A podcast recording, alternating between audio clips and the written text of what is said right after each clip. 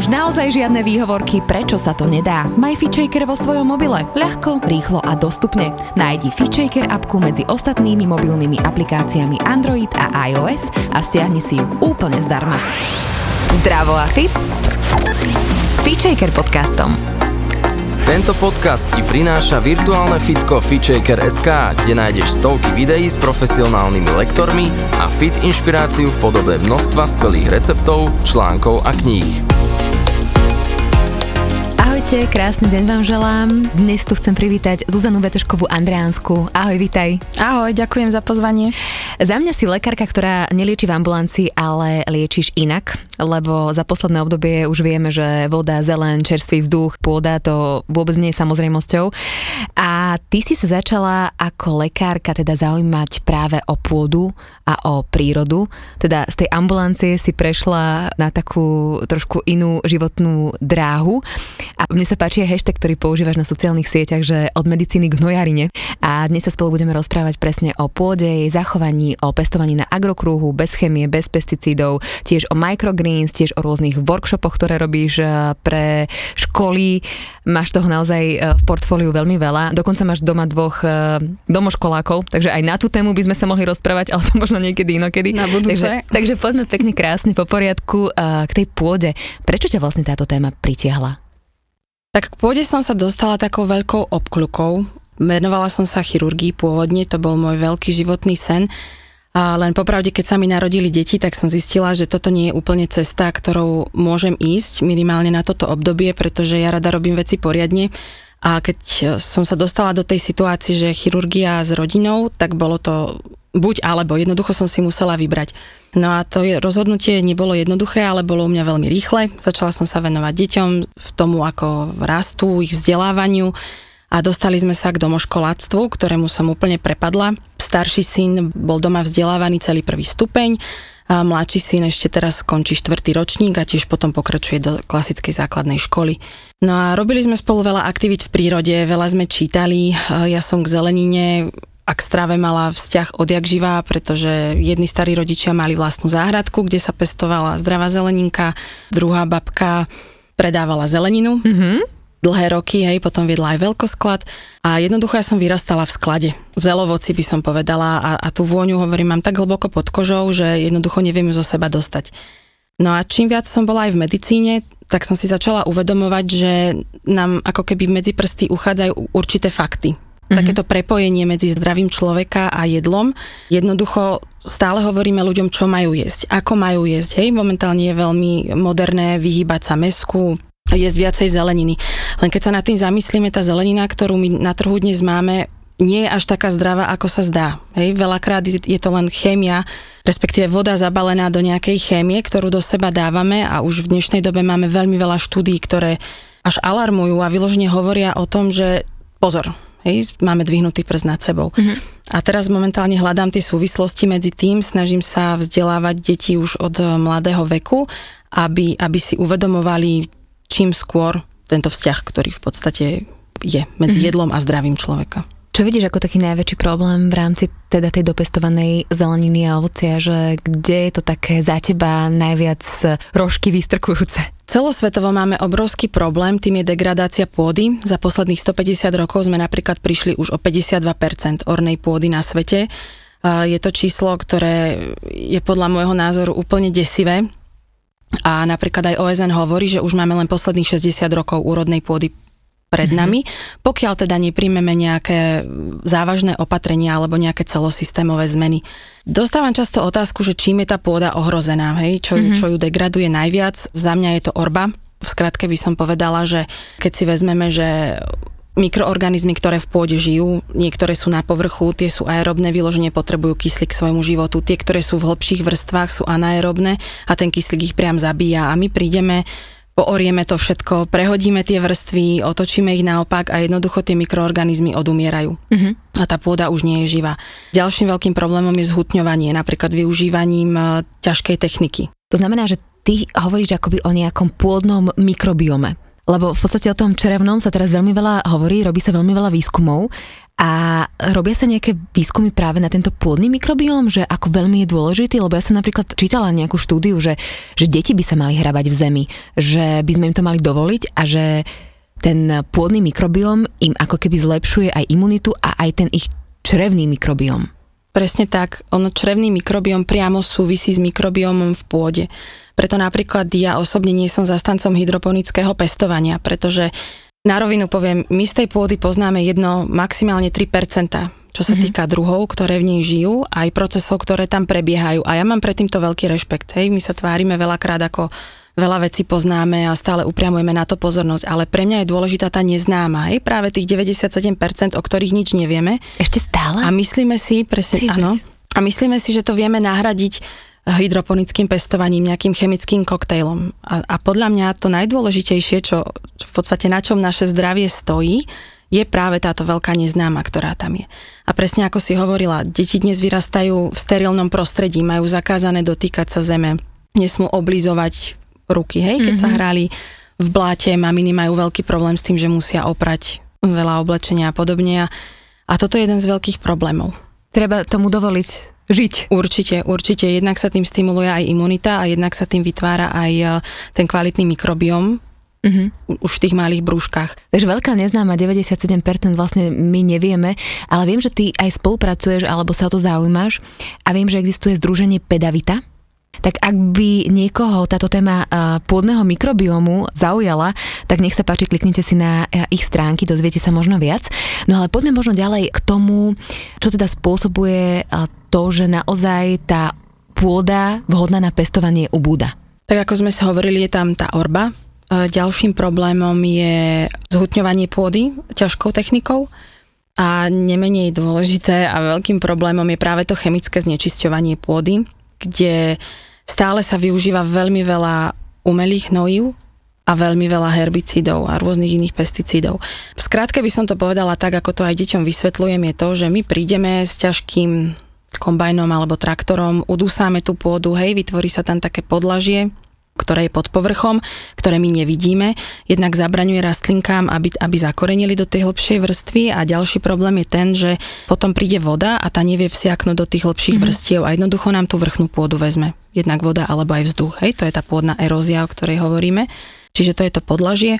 A čo sa týka chemikálií, tak tie jednak zabíjajú priamo mikroorganizmy, ktoré v pôde žijú a tým pádom tú pôdu už nemá čo držať pokope. Čo vlastne sú tie pesticídy a herbicídy, aký je medzi nimi rozdiel, čo všetko sa vlastne používa v dnešnej dobe? Biocidné prostriedky sú prostriedky, ktoré, poviem to tak, zabíjajú živé uh-huh. organizmy z mosta do prosta a jednoducho tá predpona, ktorá je pred nimi, hovorí o tom, že čo likvidujú. Hej, herbicidy sa používajú proti burinám, tzv. tým neželaným druhom na poli máme pesticídy, insekticídy sú, sú napríklad proti hmyzu, rodentocídy máme proti hlodavcom a podobne. Za mňa obrovský problém predstavuje napríklad glyfosát, je to tzv. Roundup, uh-huh. prostriedok, ktorý sa používa v neskutočne veľkých množstvách. Napríklad v Amerike sa teraz robil aj výskum a zistilo sa, že v 75% vzorkách vzduchu aj dažďovej vody sa tento Roundup nachádza. Ono je to vode rozpustná látka, ktorá bola prijatá alebo certifikovaná ako antibiotikum. Používa sa vo veľkom a funguje tým spôsobom, že inhibuje v rastlinách tvorbu esenciálnych aminokyselín. To sú tie aminokyseliny, z ktorých sa nám vyskladávajú bielkoviny mm-hmm. A tým pádom, že keď sa netvoria aj v rastlinách, my ich z tej pôdy nedostaneme. A to, že sú esenciálne, znamená to, že my si ich ako organizmus nedokážeme vyrobiť. My sme priamo závislí na mm-hmm. tom, aby sme ich získavali z vonkajšieho prostredia. Mm-hmm. A čo to môže spôsobovať potom?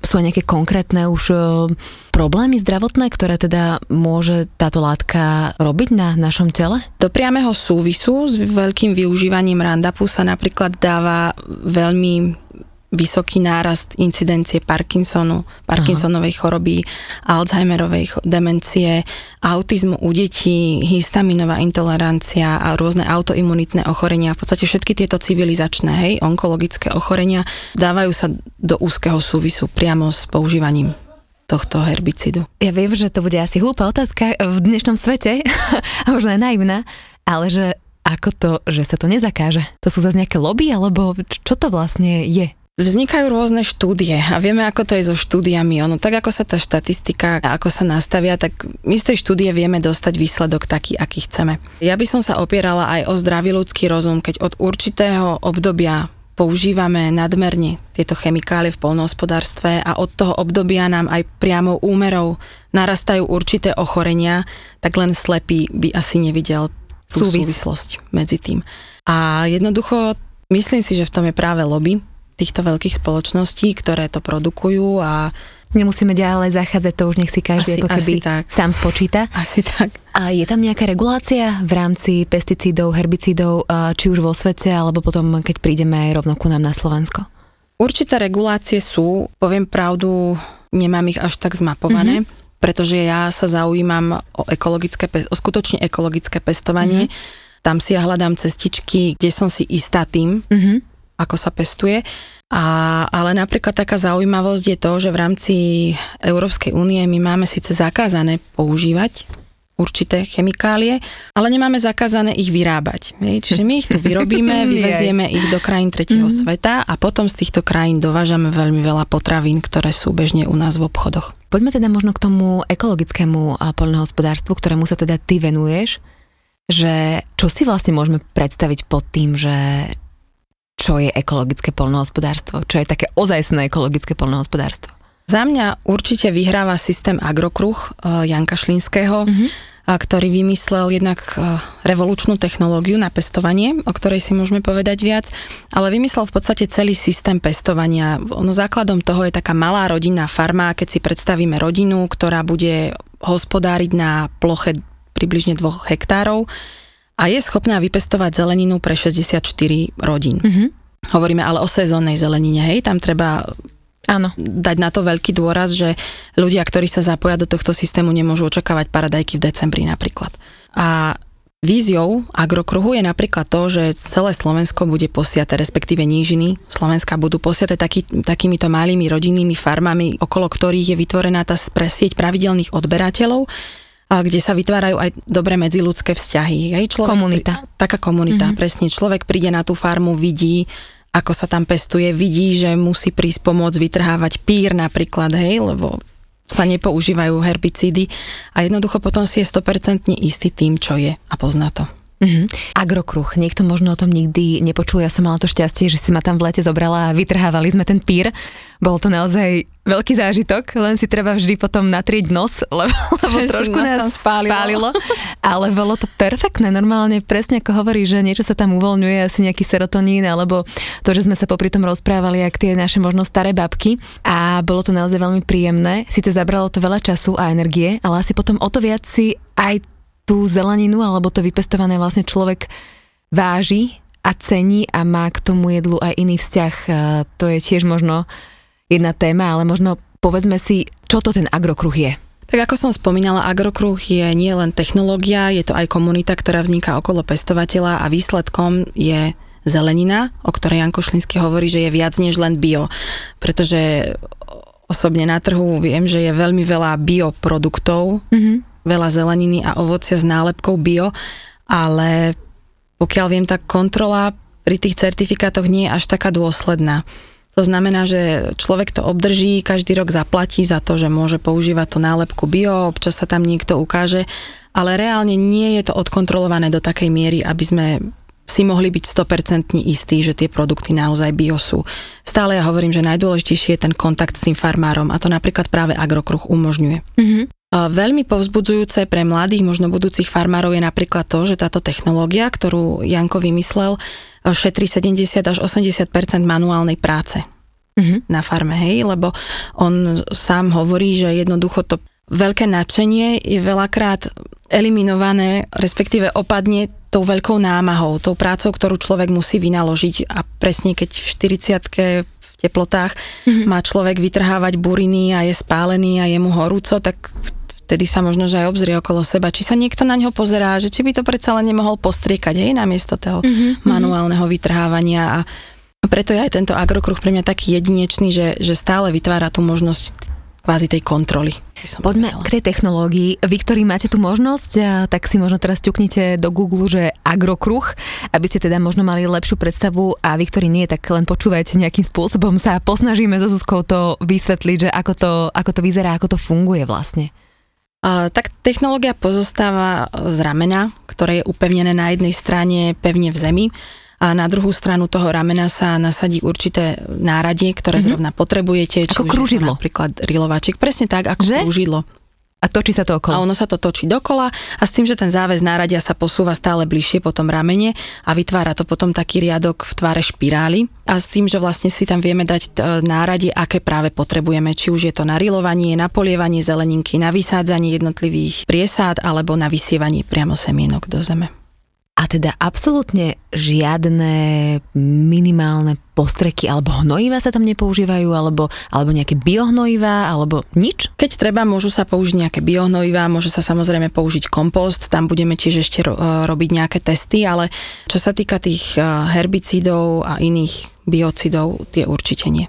Napríklad som tam zažila teraz v lete, bol veľký nálet mandeliniek na zemiakoch, a tam syn Jankov chodil od rána niek dlhé hodiny a jednoducho tie mandelinky stále otriasával, ručne to zberal, mm. už bol z toho chudák taký nešťastný, ale nevzdal to, hej. Ja, ja som ho osobne veľmi obdivovala, jednoducho sa nevzdal mm. a robil to ručne ďalej, takže určite žiadne chemi- chemické postreky sa tam nedejú. No a teda ako to funguje napríklad s tými uh, rodinami potom, že môže akýkoľvek človek sa tam nejak prihlásiť na ten odber, alebo že, že dá sa odoberať tú zeleninu? Momentálne je takáto funkčná farma pri Bratislave, Aha. to znamená, že všetci z okolia Bratislavy sa môžu prihlásiť a podmienkou vstupu do komunity je vypísanie tzv. kalendára. Uh-huh. No je to veľmi neobľúbená vec. Hej. Veľa ľudí, ktorým ten kalendár aj pošleme, povedia, že je to strašne zložité a nechce sa im to vypisovať a že oni nevedia, akú zeleninu budú chcieť, lebo v, v podstate tento kalendár funguje ako keby nezáväzná objednávka zeleniny na rok dopredu. Uh-huh. A je to také veľmi úsmevné, pretože chceme byť veľmi ekologickí, chceme predchádzať e, plýtvaniu potravinami, ale nevieme si v dnešnej dobe ani len zadefinovať, koľko zeleninky na rok potrebujeme. Mm-hmm. A toto už napríklad my eliminujeme ten problém na začiatku, hej, že nebudeme vytvárať produkciu, ktorú vieme, že nikto nebude chcieť, mm-hmm. ale budeme produkovať to, o čo reálne ten záujem aj je. A preto je na každom z nás sa zamyslieť a aspoň si tak orientačne skúsiť spočítať, že koľko tej zeleniny reálne potrebujeme a vieme spotrebovať. Mm-hmm. Zuzi, ja som niekde čítala, že agrokruh je úžasný aj eh, kvôli tomu, že sa zachováva biodiverzita. Ako to funguje? Áno, agrokruh podporuje priamo diverzitu. Keď si to predstavíte, tá farma funguje tak, že keď sme sa bavili o tom, že je rameno, vznikajú také kruhové polička, riadok má tvar špirály, a ako sú takto vedľa seba tie kruhy poukladané, tak medzi nimi vznikajú napríklad trojuholníky, ktoré sú ponechávané na divoko. To znamená, že je tam veľké zastúpenie aj takých tých divokých druhov a vďaka čomu tá biodiverzita môže prekvitať, lebo keď si to porovnáme s tými monokultúrnymi lánmi, hej, tie krásne poliarepky, olejky, žlté, kde, ktoré sú akože fakt nádherné, nehovorím to ironicky a, a okula hodia, ale na druhej strane pre mňa znamenajú to, že nie je tam dostatočný počet rozmanitosti druhov. Mm-hmm. Hej, pretože keď všetci poznáme ten potravový reťazec, kedy malé baktérie, hej, tými sa živia väčšie organizmy, a následne tých, tie jedia nejaké mnohobunkovce, hej, a ideme v podstate od tých malých, e, od hmyzu sa dostaneme cez hlodavce, plázy a, a tak ďalej. Až a tak k nám. Ďalej, až k nám. Mm-hmm. Tak keď vynecháme niektorú časť tohto reťazca, tak celý ten reťazec padá. A takto je to aj v tej prírode, aj v tých poliach. To znamená, že my keď zameriavame pozornosť len na pestovanie jedného druhu, tak tie ostatné nemôžu prekvitať. A v tomto je ten agrokruh vynimočný, že, že naozaj e, jednak sa rotujú plodiny a jednak sú tam ponechané tieto kúsky divokej prírody. Takže ono je to úplne dokonale vymyslené celé. Podľa mňa áno. Vieme možno porovnať aj to, že ako to bolo v minulosti, vieš, keď tá pôda nie je taká výživná, tak samozrejme aj to, čo sa, to, čo z nej vzíde, tak nie je také výživné. Vieme možno dať nejaký príklad, ako sa to menilo v čase? Tak najobľúbenejším príkladom na to je napríklad pomaranč. Mm-hmm. Vieme už dnes porovnať, že keď ste zjedli pomaranč pred 100 rokmi, tak na to, aby ste získali také isté množstvo výživných látok, v dnešnej dobe by ste ich museli zjesť 8 až 9. Mm-hmm. Je to rozdiel. Je to, je to obrovský rozdiel. A s týmto napríklad súvisí aj obrovský problém v dnešnej dobe, že trápili sme sa hladomorom vo Aha. svete, čo je určite strašná vec a nechceme ju zažiť. A preto napríklad je čas aj riešiť eh, degradáciu pôdy ešte predtým, než nám uplynie tá, tá doba, ktorú, počas ktorej to ešte dokážeme zvrátiť tento stav, ktorý sa deje. Ale hladomor ako taký má viac menej klesajúcu tendenciu vo svete a oveľa väčší problém, ktorý sa nám tu vynára, je tzv. skrytý hlad, ktorý mm-hmm. trápi až 2 miliardy ľudí na svete a sú to také rôzne nutričné deficiencie. To znamená, že človek netrpí hladom, že, má, že by mal nedostatok kalórií a nezomiera na to hľadovanie rýchlo, ale jednoducho je to taká, taká pomalá smrť, by som povedala. Hej, objavuje sa veľmi veľa ochorení, ktoré výrazným spôsobom znižujú kvalitu života a tieto vyživové deficiencie majú skutočne narastajúci trend. Mm-hmm je to aj u nás napríklad e, ani by sme to nepovedali, hej, vidíme napríklad obezného človeka alebo obezné dieťa, ktorých už máme dnes okolo 20%, hej, v rámci mm-hmm. populácie a tieto deti zrovna napríklad môžu byť podvyživené. Určitý vitamín im môže chýbať, určitý stopový prvok im môže chýbať a ono sa to tak potom zacyklí a ten metabolizmus nefunguje ako má a obezita, ktorá na prvý pohľad by znamenala prebytok jedla, mm-hmm. spôsobuje chradnutie mm-hmm. toho organizmu. Ako Ty možno ako lekárka čo si myslíš o o suplementoch, lebo teraz akože tie e, firmy, ktoré sú a ponúkajú tie najkvalitnejšie a najlepšie výživové doplnky, tak ti povedia, že áno, je to jednoducho tak, v jedle nie je toľko vitamínov, stopových prvkov, minerálov a tak ďalej, tak to každý deň do seba zahrs si niečo treba dať. Čo si o tomto myslíš? Možno úplne osobne, tvoj názor. Osobne určité vitamínové doplnky užívame aj my. Mm-hmm.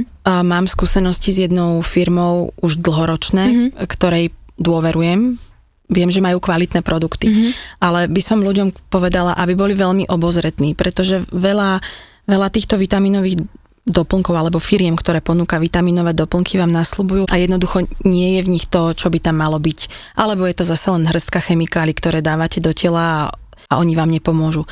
Ja napríklad vitamínové doplnky beriem ako takú formu terapie akútnej, mm-hmm by som povedala, ako napríklad máme v chirurgii, hej, niekedy je treba spraviť rez, lebo ten problém sa dostal do bodu, kedy to nevieme vyriešiť nejakou dlhodobou terapiou, hej.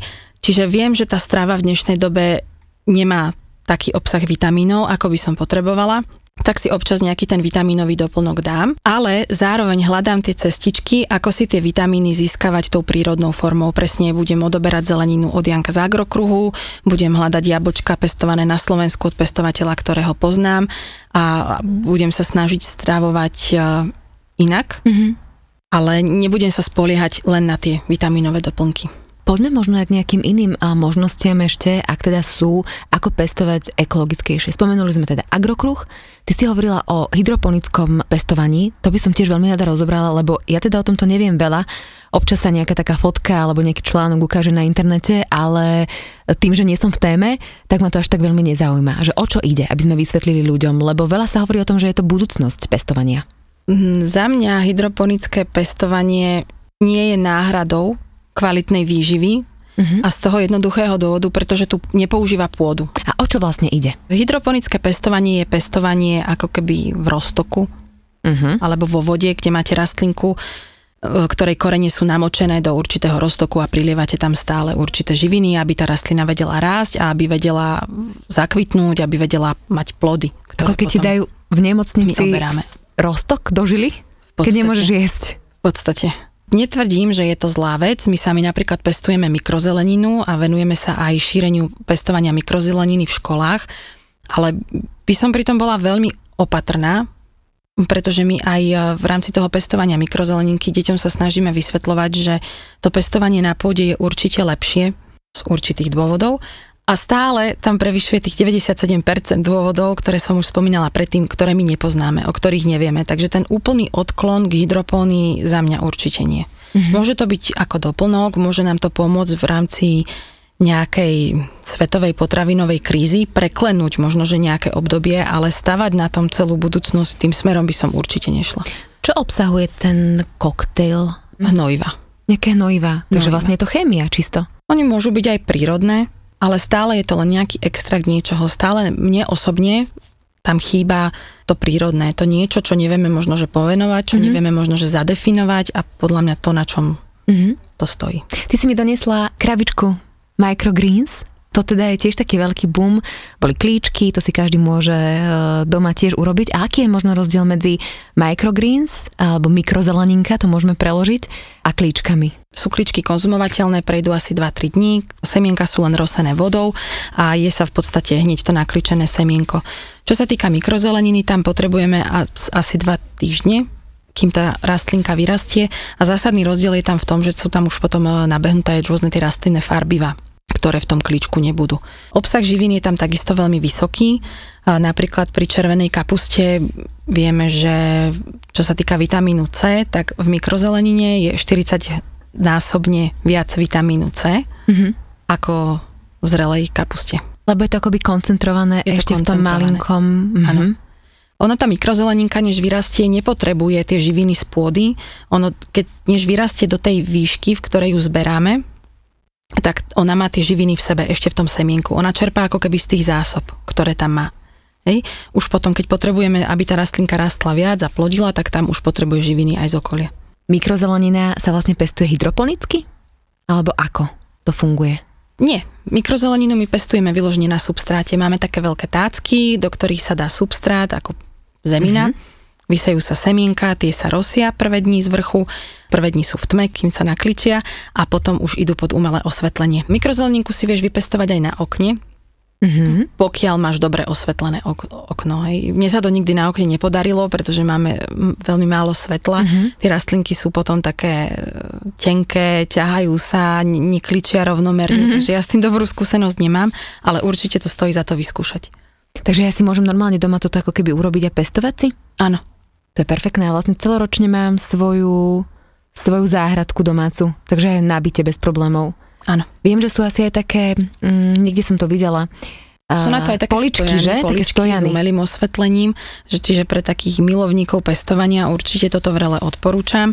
My napríklad sme aj mali taký produkt pre ľudí, ktorí by sa chceli venovať pestovaniu mikrozeleninky. Mm-hmm. A sme im prenajímali celý stojan, odovzdali sme im celé know-how, aj semena na začiatok a v zásade to fungovalo tak, že jeden deň sme ti všetko doviezli, do večera si si naštudovala manuál, večer si mohla vysiať, za dva týždne už si si mohla mm-hmm. zobrať prvú úrodu, ktorú si mohla porozdávať po známych a už o týždeň si mohla kvázi predávať svoju dopestovanú mikrozeleninku. Mm-hmm. A rastie to naozaj že veľmi rýchlo? Alebo... Áno, áno, do tých dvoch týždňov. Mne sa toto podarilo prvýkrát vyskúšať asi pred tromi rokmi, mi tiež takto kamoška uh, doniesla v lete a teda ono to je neskutočne chutné. Len a mi tiež povedali, že tie semienka sú dosť akože, že, že drahé. Semienka sú, ale nevidela by som to až taký, tam až taký problém.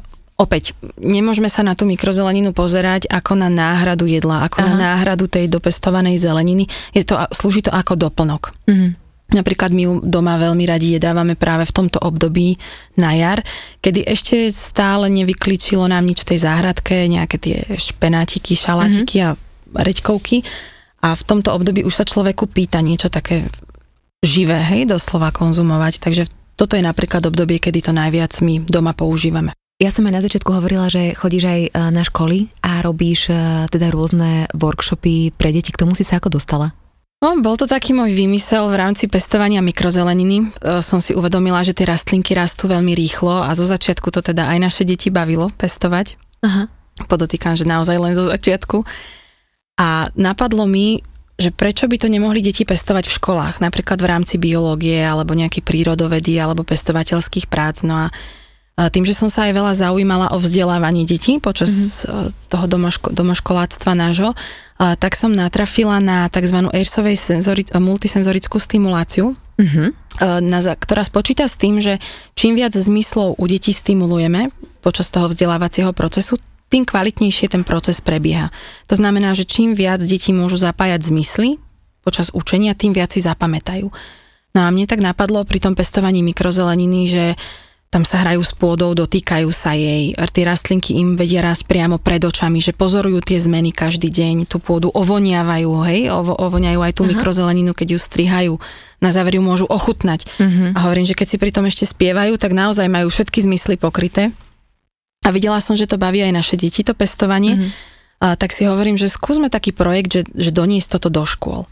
a bola som veľmi milo prekvapená z toho, ako deti v prvej škole reagovali, koľko ďalších tém sme vedeli s nimi popri tom rozobrať, jednak čo sa týka zdravej výživy, čo sa týka tej pôdy, čo sa týka pestovania, lebo všimla som si, že naša spoločnosť je tak veľmi odklonená už od tej prírody. Lebo my nemáme ten základný dotyk. Pre nás je to strašne asi abstraktné, pretože my prídeme do obchodu a my si len niečo ako keby naložíme do košíka, nevieme vôbec, čo je za tým a vlastne asi nás ani nezaujíma, čo je za tým. Presne Keby tak. sme vedeli, že čo je za tým, tak eh, veľakrát to asi nevložíme ani do úst.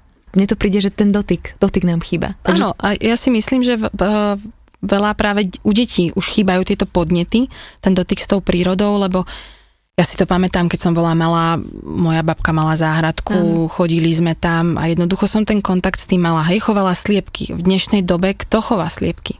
Hm. To má reálne záhradu, ľudia na to nemajú čas, nemajú chuť, je im pohodlnejšie ísť do toho obchodu a nakúpiť si tam. A možno práve preto, ne, že nevedia, hej, že čo sa v tých obchodoch predáva. Ďalší aspekt, ktorý je pri tom pestovaní mikrozeleninky u tých detí je to, že deti žijú v prítomnosti. Lebo veľa ľudí mi potom hovorilo, že vieš, ale však máme školské záhradky a tam deti pestujú a vidia to. Ale deti žijú tu a teraz, oni sú také veľmi rýchle, hej, a oni keď vysadia niečo v záhradke, v ktorej o mesiac, o dva možno, že niečo vyrastie, pravdepodobne v lete, kedy už ani v škole nie sú, mm-hmm. tak im tam chýba takéto prepojenie. Kdežto tu pri tej mikrozelenine to vidia, trvá to dva týždne, ako to vyrástlo, vedia, vedia si spraviť ochutnávku, vedia pozvať starých rodičov do školy, vysvetľovať im, že ako sa pestuje v dnešnej dobe. Mm-hmm. To znamená, že to využitie je na viacerých, na viacerých predmetoch. S akými starými deťmi pracuješ? No stojan už sme dávali aj do školy, ktorá má malotriedku, to znamená, že prvý stupeň, pestovali už aj druhostupňári a dokonca už máme aj stredoškolákov, kde som bola veľmi príjemne prekvapená Samozrejme sa to v rámci tej triedy vyprofiluje, hej, každý nebude hr za tou mikrozeleninou, je to trápne, je to... Ježi. Čo odo mňa chcete, ja to chcem len sedieť. Ale v každej triede sa objaví pár tých aktívnych detí alebo študentov, ktorý, ktorých to nadchne a idú za tým. Hej, napríklad máme dve študentky, ktoré sa toho chytili, začali natáčať videá, mm-hmm. začali vzdelávať mladšie deti o tom, ako si pestovať mikrozeleninu, chcú písať články a ja som veľmi nadšená z toho, ako ich to chytilo. To je perfektné úplne. Takže máš už za sebou aj nejaký tým, lebo toto mi príde, že by sa mohlo rozrastať. Zatiaľ nie, posily do týmu hľadáme. Počuli ste? Počuli ste to? posily do týmu stále hľadáme. Ono sú to témy, ktoré sú možno, že pre ľudí zaujímavé, ale stále je pohodlnejšie ísť do toho obchodu a venovať sa tomu dlhodobo chce naozaj veľmi veľa odhodlania. Tak ale e, verím, že postupnými krokmi to nejakým spôsobom padne na úrodnú pôdu a tu by som sa k nej možno ešte vrátila. Ako my máme na Slovensku pôdu?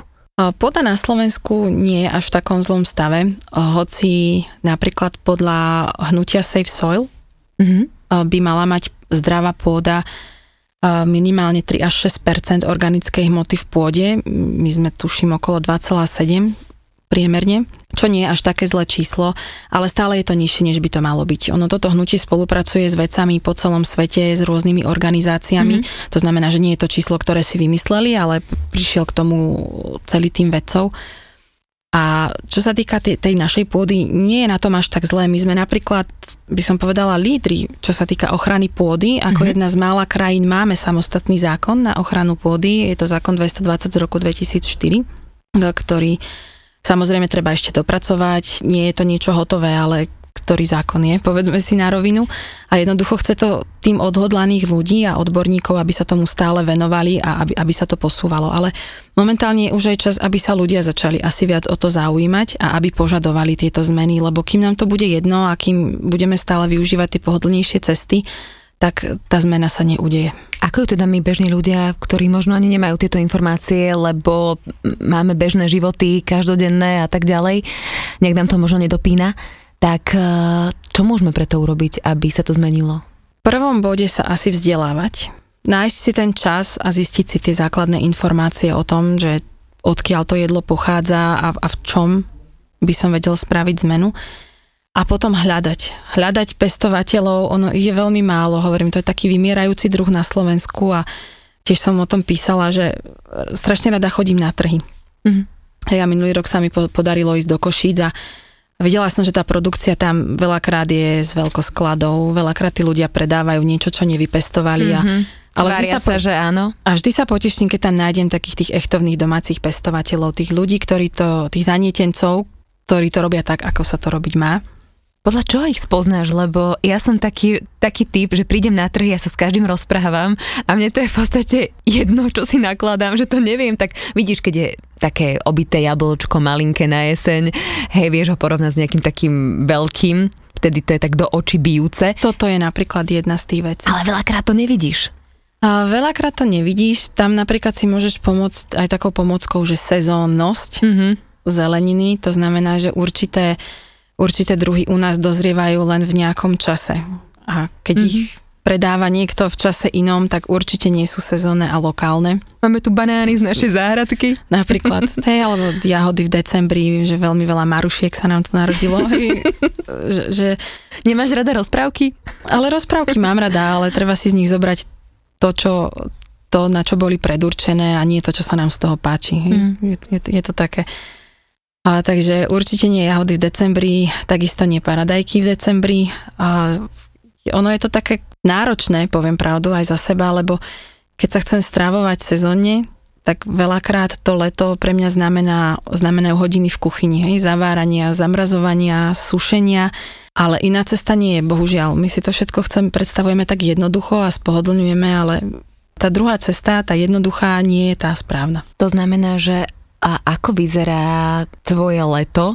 Teda hovoríš, že zaváranie, daj možno nejaké typy, že čo zaváráš, ako sa vystravujete, ako to máte vlastne u vás doma? Tak v prvom rade nie sme žiadni maniaci, Mm-hmm. Hej, nestravujeme sa ničím, teda len bio potravinami a samozrejme si doprajeme aj to, čo je v bežných obchodoch. Mm-hmm. Samozrejme, že naše deti poznajú sladkosti, lebo veľakrát, keď o tom hovorím, tak ľudia si potom myslia, že, že sme bio rodičia, ktorí deťom iné nedovolia, ale nie je to pravda. Mm-hmm.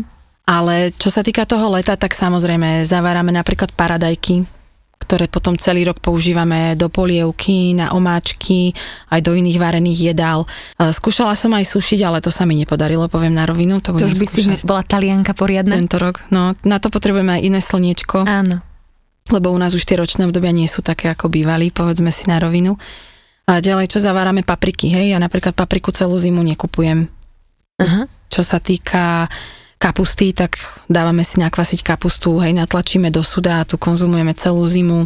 Zamrazujem cukety, zamrazujem strúčky fazulové, fazulu sušíme, sušíme aj ovocie, jablčka, hrušky, mm-hmm. z mhm. toho robíme aj detské presne dávky, teda tie výživy klasické, ako, ako sa aj robievali. Napríklad strúham jablka, tie si zavarím, mám potom hotové do koláča. Ako naše babičky jednoducho fungovali? Hej, džemy, to také tie základné veci. Mm-hmm. Výborné. A máš ešte nejaké také typy možno, alebo ktoré by si odporúčila uh, ženám? Čo áno, čo nie? V rámci takto stravovania, na čo si ty možno poprichádzala počas uh, svojho života alebo počas toho, ako sa venuješ týmto veciam intenzívnejšie? Aby na to išli všetky postupne, lebo veľa, veľakrát to vie prerásť cez hlavu. Ja, ja to poznám podľa seba, hej, že chcela by som toto, toto, toto, toto, to, ale, ale tak ten život nefunguje a nedá sa to. Ono, kedy si tie rodiny fungovali tak, že viac generácií žilo pohromade a zaváralo sa spolu, oberalo sa spolu, ano. sušilo sa spolu. Teraz, teraz veľakrát žijeme same a jednoducho nedá sa to všetko stíhať. To znamená, že vybrať si jeden druh, jedno ovocie alebo zeleninu, ktorú máte v rodine najradšej a skúsiť experimentovať s tým, hej, že napríklad u nás starajčinová polievka ide na litre a u niekoho by nešla. Mm-hmm. To znamená, že vytipovať si to, čo máte radi v tej rodine a, a zamerať sa na to. Pre mňa ako meskú ženu ti poviem, že toto je výzva. Niečo také, čo pre možno ženy, ktoré ešte žijú na dedine alebo majú domy a majú nejaké sady možno, tak je to pre nich úplne normálne a bežné, hej. Moja babka to napríklad stále robí, že zavára tie jablčka ako, ako napríklad tie, mne sa to veľmi páči, len akože reálne na to No nemám Nie čas. na to čas, ale práve no. preto ja hovorím, že tie technológie moc neobľúbujem, ale my máme tú obrovskú výhodu, že ten internet nás teraz vie prepojiť. Hej? Máme veľa žien, ktoré napríklad nemajú čo robiť, Áno. alebo by si mohli finančne prilepšiť takýmto spôsobom, že to pozavárajú doslova mm-hmm. a predávajú, hej, že, že vieme sa poprepájať a vieme vybartrovať. Si tieto, vybartrovať, vieme tieto veci nakúpiť e, nie v supermarketoch, ale od ľudí, ktorí to robia takto so srdcom a, mm-hmm. a oduševnenie. Takže tie cesty sú. Určite by som hlavu nevešala ani v mestách, len treba sa o to zaujímať. Musíme zmeniť ten náš pohľad mm-hmm. na celé to naše stravovanie, aj na to, ako, ako interagujeme s prírodou a, a potom už tie cestičky sú. Ako vidíš to, ako by sme možno do budúcna mali interagovať uh, s tou prírodou a ako by sme ju mali trošku inak vnímať, aby sme si teda tu úplne nezničili všetko okolo, čo máme vrátane pôdy. Čo sa týka pôdy, tak ja s obľubou hovorím, že my potrebujeme preklasifikovať pôdu ako takú z komodity na bohatstvo, ktoré sme dostali a budeme ho odovzdávať ďalej. Musíme sa na to pozerať ako, nie ako na kus zeme, kus hliny, mm-hmm. ale na niečo, čo je živé, čo nás tu živí a musíme sa o to starať, musíme to chrániť, lebo náš život je priamo od toho závislý. Mm-hmm. A ja hovorím, že tieto témy sú také nepríjemné a vo veľa ľuďoch to aj vyvoláva tzv. ekologickú úzkosť, mm-hmm.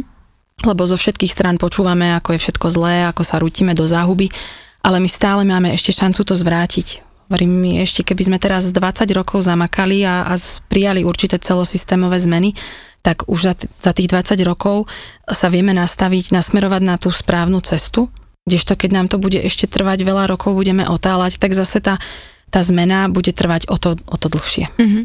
Zuzi, ja som si istá, že to, čo rozprávaš, tak sme ako keby z každého rožku trošku sme to otvárali, takže niekoho to zaujíma, možno, že by aj chcel ťa nakontaktovať, e, zistiť možno nejaké informácie, prípadne sa s tebou prepojiť, lebo ty si taký človek, ktorý vlastne prepája či už komunity, alebo ľudí, ktorých zaujíma táto téma. Kde ťa môžu ľudia nájsť?